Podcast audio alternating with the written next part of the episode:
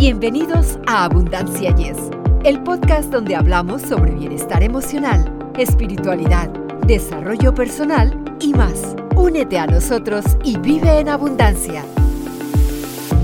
Hola amigos, soy Victoria Rich y aquí conmigo está Eduardo Rentería. Nos sentimos muy contentos de poder establecer esta conexión tan especial con cada uno de ustedes en este espacio único. Sean todos muy bienvenidos a Abundancia. Yes, bienvenidos nuevamente amigos a nuestro podcast creado para brindarles ayuda con el fin de mejorar sus vidas a través de temas en voz de expertos. Desde luego, hoy no es la excepción. Ah, por cierto, y antes de iniciar, ya saben, suscríbanse en cualquiera de nuestras variadas plataformas bajo el título Abundancia Yes. Hoy tenemos el gusto de tener como invitada a Denise Azul una mujer multifacética, con una gran trayectoria en el mundo de la moda y un talento innato para la creatividad. Aunque su carrera profesional ha estado inmersa en el diseño de moda durante las últimas dos décadas, hoy vamos a explorar un aspecto completamente diferente de su vida, su inspirador viaje en el Camino de Santiago. Para quienes no lo sepan, el Camino de Santiago es más que una ruta es una experiencia transformadora que atraviesa el corazón de Europa hasta llegar a la mística Santiago de Compostela en España. Un camino lleno de historia, espiritualidad y encuentros que marcan la vida. En este episodio, Denise compartirá con nosotros no solo el paisaje y los pasos dados, sino las historias, las introspecciones y los encuentros que pintaron su viaje de colores únicos. Así que prepárense para un episodio emocionante y lleno de inspiración. Y fíjense amigos, Denise se considera a sí misma como una persona creativa, no solamente diseñando, sino en todos los aspectos de su vida. Ha sido diseñadora de modas ya durante 20 años y hace 10 años creó su propia marca.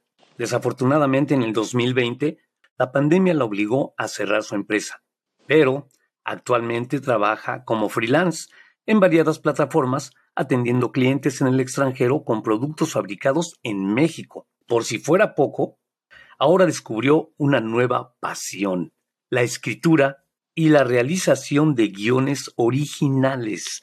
Así que Victoria, pues démosle la bienvenida. Denise, es un verdadero placer darte la bienvenida a nuestro podcast. Nos sentimos sumamente agradecidos de que hayas aceptado compartir este tiempo con nosotros. Bienvenida. Wow, con esta introducción yo ya me quedé hasta emocionada. ya, quiero saber más de la historia. Qué bonita introducción, muchas gracias y gracias por invitarme. Qué emocionada estoy de, estoy de estar aquí y de contactar con ustedes y con su público. Qué gusto. Gracias a ti, Denise. Empezamos con una chispa de curiosidad.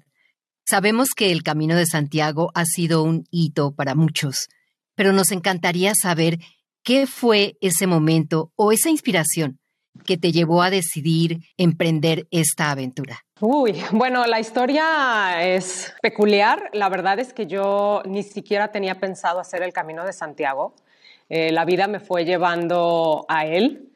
Yo lo creo, lo único que pedí, me acuerdo al inicio de ese año y fue el año pasado, porque justamente hace un año yo estaba recorriendo el Camino de Santiago, pues fue que yo pedía señales. Yo pedía señales al inicio del año, yo quería encontrarme a mí misma, yo buscaba como estas respuestas sobre mí, sobre mi vida y pues así fue como me llevó al Camino de Santiago. Yo me encontraba en España y estaba en una situación, yo digo, pues incómoda, que me obligó a buscar ahí algunas como qué voy a hacer, qué dirección voy a tomar. Tenía mi vuelo de regreso a un mes de cuando estaba en España y la verdad es que sí estaba como en un estado de emergencia. Me tengo que salir de este lugar porque estaba en un tipo de trabajo que era un intercambio de trabajo, es una plataforma que también existe ahorita en la actualidad y no estaba contenta con lo que estaba pasando y muchas señales me fueron llevando al camino de Santiago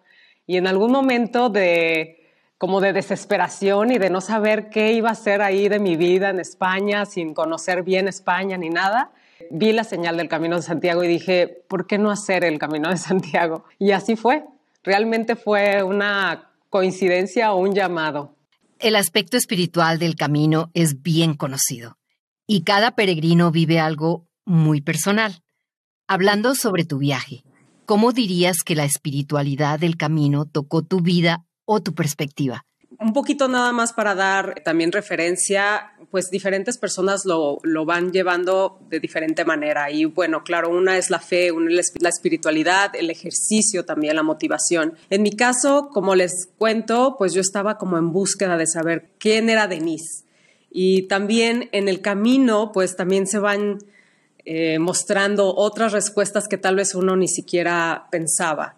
Y eso se hace por parte de, la gente que vas conociendo y te va compartiendo cosas de su vida y sobre ti, porque creo que cada persona que conocemos pues es un, un reflejo. Entonces, pues para mí la espiritualidad se presenta en diferentes formas, con la naturaleza, con la apertura de buscar y de querer saber las respuestas y también, pues claro, un acercamiento con lo que es o lo que llamamos Dios. Yo en mi caso, pues no era una cuestión religiosa, pero sí también de un, no sé, como un ser superior que yo, yo lo llamo, una energía máxima.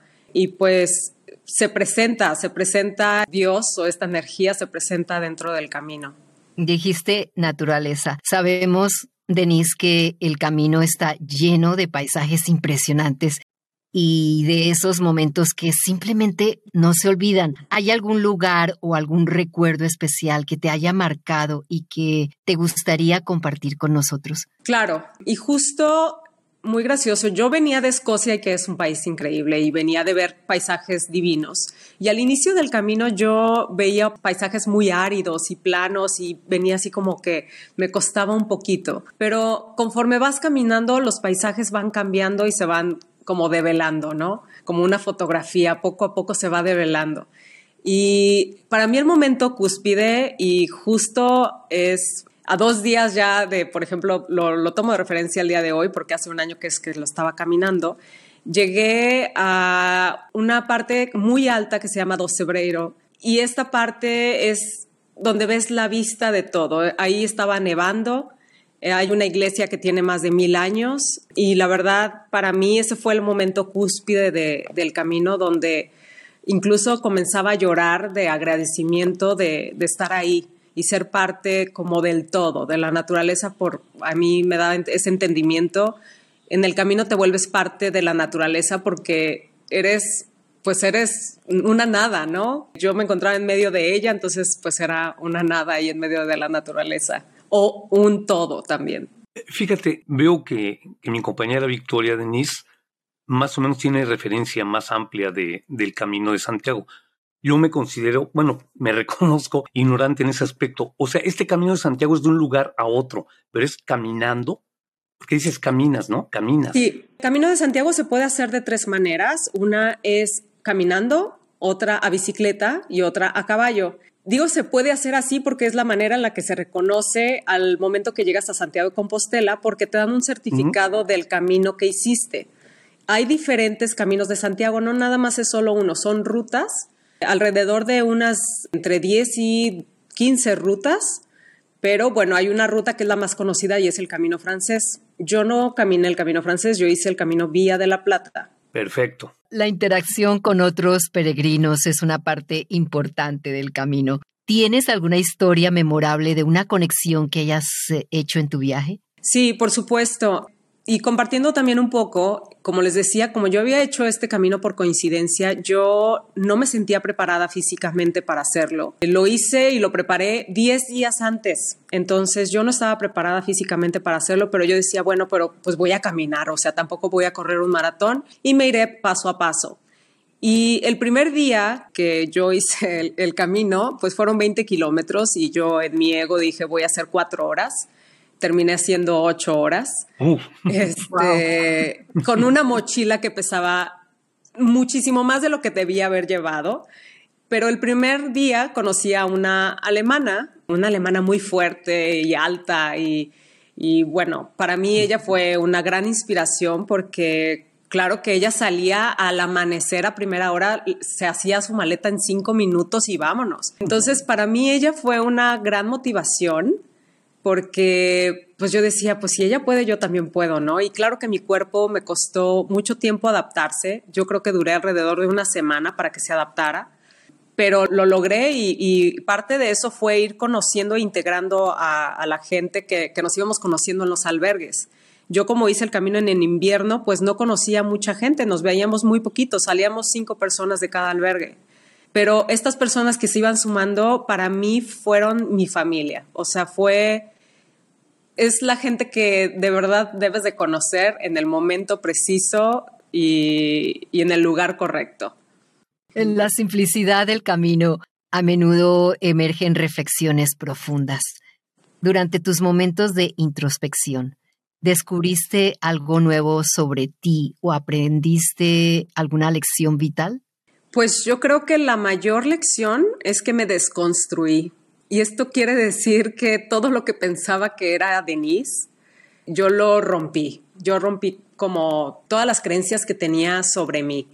Y siento que el camino de Santiago, y yo creo que también cualquier sendero, pero el camino de Santiago como está muy preparado y está muy construido para que cualquier persona lo haga, los peregrinos, es el camino de la vida.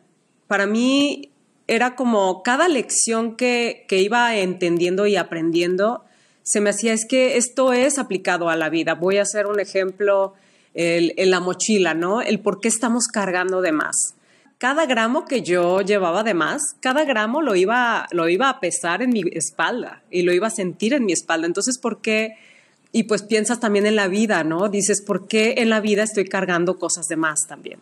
Y también otra, otra de mis grandes lecciones era que cada vez que yo llegaba a un albergue, y no era algo al que yo estaba acostumbrada a los albergues y a los hostales, como que siempre fui muy, muy picky de esas cosas, ¿no? Como dicen acá, muy fresa. Eh, la verdad es que yo, yo le tenía un poco de temor a los albergues, eso de compartir los baños y las camas y los olores. Yo decía, es que eso tal vez no es para mí. Y cada vez que yo llegaba a un albergue, ya después, con también con el tiempo, para mí era un agradecimiento tener a dónde llegar a dormir, y me da mucha emoción, ¿eh? lo digo ahorita con, mucha emoción en la voz. Tener a dónde llegar a dormir, el agua caliente y, la comida. O sea, yo me sentía tan agradecida y a veces llorábamos en la noche por sentir este agradecimiento, ¿no? Que son cosas que, que damos por hecho en nuestra vida. Básicas, sí. Y son las cosas más básicas del ser humano. Lo demás, la verdad es que sale sobrando y para mí eso, pues fue como quitarme un peso también de encima de mi vida. El camino está salpicado de cultura e historia. ¿Hubo algún elemento cultural o histórico que te sorprendiera o que te dejara particularmente impactada? Sí, por supuesto, todas las, las construcciones medievales que me iba encontrando, pues yo tenía completo desconocimiento de, de tanta historia en España. La verdad es que siempre pues decíamos España, pues hay que ir a Barcelona y Madrid y eso, pero me di cuenta que caminando era como iba a conocer realmente España y los, los pequeños pueblos, los, los pueblos blancos les dicen, porque pues sí, todo está blanco y conoces realmente España y su gente. Entonces, sí fue una parte también muy bonita cultural que, que no tenía conocimiento, saber por todo lo que ha pasado también España de conquistas, reconquistas, de religiones y demás. Fíjate que me gustó mucho como dijiste, cuando te preguntó mi compañera Victoria la, la pregunta anterior, ¿verdad? refiriéndose a la espiritualidad, porque dices, en un momento dijiste, llorábamos, o sea, no, nada más llorabas tú, lloraban todos, todos tus compañeros que iban contigo. Sí, la alemana y yo eran las que las que estábamos muy como sentimentales. Ah, dejábamos, dejábamos nuestros sentimientos. Y es que además, al final de cada etapa, pues imagínate caminar de 6, 8, 10 horas al día claro que había etapas de, por ejemplo, hubo la etapa más grande para mí que fue de 33 kilómetros. Pues esa etapa me acuerdo que llegamos, bueno, llegué, ya habían llegado mis compañeros y me acuerdo haber visto a, a la alemana, estábamos compartiendo un cuarto, en esa vez no había un albergue, había un hostal y me dijo, no hay agua caliente. y yo, o sea, yo ya venía así deseando, por favor, tener un baño. No puedo creer. No, o sea, nos soltamos a llorar, estábamos llorando las dos de, la tristeza y de todo, pero entre la lloradera también nos reímos. Denise, para aquellos que aún no han tenido la oportunidad de recorrer el camino, ¿cómo describirías esa sensación única de estar inmersa en tal viaje? Ay, Dios, pues como digo, pues el camino para mí es el camino de la, de la vida y cualquier cosa del camino refleja la vida. Entonces, esta experiencia es una experiencia que te abre el corazón, si te lo permites, y yo creo que es, es algo con lo que sí se debe de ir, con el corazón abierto a recibir respuestas o preguntas, porque también a veces hay que hacerse la pregunta correcta para tener la respuesta correcta. Pero sí creo que es pues dejar ahí tu corazón y ir con el corazón abierto. Buen consejo. Compartir tu viaje en redes sociales te abre a un mundo de interacciones. ¿Cuál ha sido la reacción de tus seguidores a tus historias y reflexiones del camino? Sí, fíjate que cuando terminé yo, bueno, cuando estaba terminando el camino y una persona que yo conocí que había hecho 20 caminos, es Jorge, que lo mencionó también mm. en uno de mis videos. Cuando le dije es que ya terminé el camino y yo siento que voy a perder esta magia, la magia que acabo de encontrar, siento que voy a regresar a la casa y la voy a la voy a perder, ¿no? Y me dice, no, nada de eso. Vuelve a tu casa y platícaselo a tu familia y a tus amigos. Ay, se me emociona. y compártelo, y compártelo con la gente para que sepan, para que sepan que es el camino. Y claro, para, para que la gente también, pues que esté buscando y que tenga como esta necesidad de saber qué onda, qué, qué hay más allá, pues tengan esta oportunidad y puedan ver también alguna opción de caminar en la naturaleza como el Camino de Santiago. Mirando hacia el futuro, ¿tienes planes de volver al camino? ¿Hay algo en particular que te gustaría revivir o explorar más a fondo? Sí, quiero hacer todos los caminos. wow. Em, mi camino duró 24 días. Yo no terminé completo mi camino porque son 1.200 kilómetros, el camino mm. Vía de la Plata. Y yo lo que recorrí fueron 350 kilómetros desde el inicio hacia Santiago de Compostela. Lo dejé a mitad, bueno, no a mitad, a 350 kilómetros. Y después avancé 120 kilómetros para llegar a Santiago de Compostela, que es lo mínimo requerido para que te den el certificado. Entonces, pues por lo pronto tengo que volver a terminar completo mi camino. Y si fuera por mí, yo sí recorrería todos. Quisiera hacer todos los caminos. Pero esta vez, Denise, si vuelves otra vez con una maleta pequeñita, ¿no? Por supuesto. Sí, sí, sí, esto ya es un desafío de la maleta. Sí. Fíjate, por cierto, lo que acabas de decir. Como ya tienes la experiencia del primero, cuando regreses, ¿crees que vuelvas a sentir lo mismo? O sea, esa espiritualidad, esa, eso, eso profundo que sentiste, o ya como lo vas a ver, ya como conocido, ¿ya no vas a llegar a ese punto? ¿O crees que sí? Pues yo creo que no se sabe, ¿no? Como que sí, creo que mis expectativas se fueron tan al cielo en esta vez que, que, dices, pues no sé si la siguiente tal vez no vaya a encontrar, tal vez no vaya a encontrar eso, pero yo creo que algo nuevo sí. Y sí depende mucho de las personas con las que compartes el camino, por lo que te van compartiendo. Yo aprendí mucho de las personas, entonces creo que sí depende también lo que compartes tú a otros y lo que te comparten ellos a ti. La hospitalidad y el apoyo de las comunidades locales son pilares del camino. ¿Tienes alguna historia sobre la calidez o ayuda de los lugareños que te haya tocado especialmente? Sí, em, ahí en, el punto más alto, en Osebreiro, yo entré a una, a una iglesia, que es la iglesia que les dije que tiene como mil años. Eh, muy bonita, muy, muy bonita iglesia. Y estaba ahí el, bueno, estaba un señor y yo llegué nada más ahí, estaba viendo las, pues, las velas y la iglesia y demás, y él se, se acercó a preguntarme cómo estaba y empecé a platicar con él. Y muy amable estábamos platicando y luego me dijo que él era el padre, ni siquiera yo sabía que él era el ah, padre de la iglesia. Y, y, pues le dije, oye, pues yo quiero saber, quiero entender qué es esto del dolor, ¿no? ¿Por qué, por qué venimos aquí como con tanto dolor al camino? Y él me dijo, o sea, él me, me, platicó mucho y me dijo, pues es que el dolor es para crecer, ¿no? El, el dolor, por medio del dolor, naces y creces. Entonces, no hay que evitar el dolor. Y me acuerdo que, pues yo como venía tan emocionada, yo con él lloré, o sea, lo abracé y, lloré y me dio una piedrita. Y me acuerdo que yo le decía, ok, ok, le voy a dar una donación, ¿no? Y me dice, no, no, no, aquí no necesitamos donaciones. Mm. Nosotros ya estamos llenos, nosotros ya somos ricos aquí y nosotros eh, nos apoyamos a, a, ustedes los peregrinos. Entonces, bueno, Eso fue algo precioso. Mucha gente muy amable dentro del camino.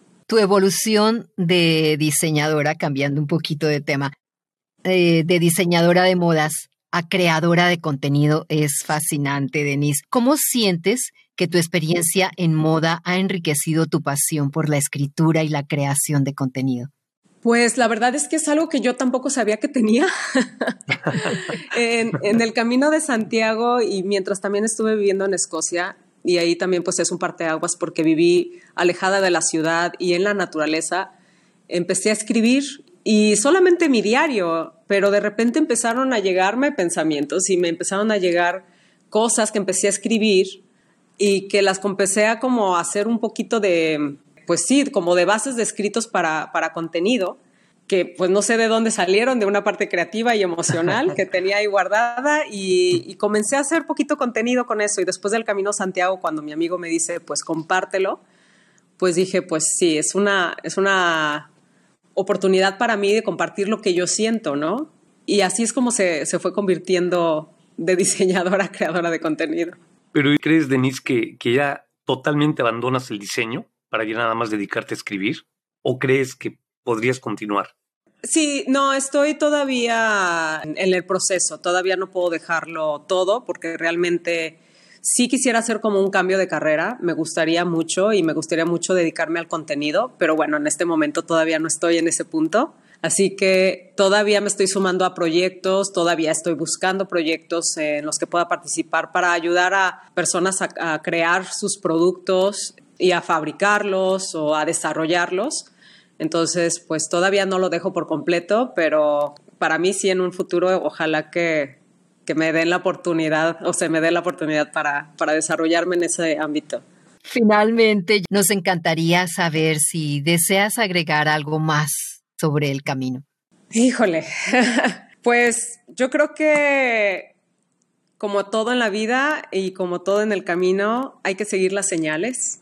Por eso se dice buen camino, porque si ves las señales amarillas, es, se dice que vas por buen camino. Hay que saberlas escuchar, hay que saberlas aceptar y hay que seguirlas. Ese creo que sería ese bonito consejo, porque así fue como yo comencé el mío. Qué buen mensaje, Denise. Ahora podrías compartir con nuestra audiencia las redes sociales en las que te pueden encontrar y seguir. Sí, claro. Estoy en TikTok como Denise Azul R. Estoy en Instagram como Denise with the Gray, con una transición que estoy haciendo también de mi cabello. Y estoy en YouTube como Denise Azul P. Denise, tu relato sobre el camino de Santiago y tu evolución creativa nos han dejado no solo inspirados, sino también reflexivos sobre los caminos que cada uno de nosotros elige en la vida.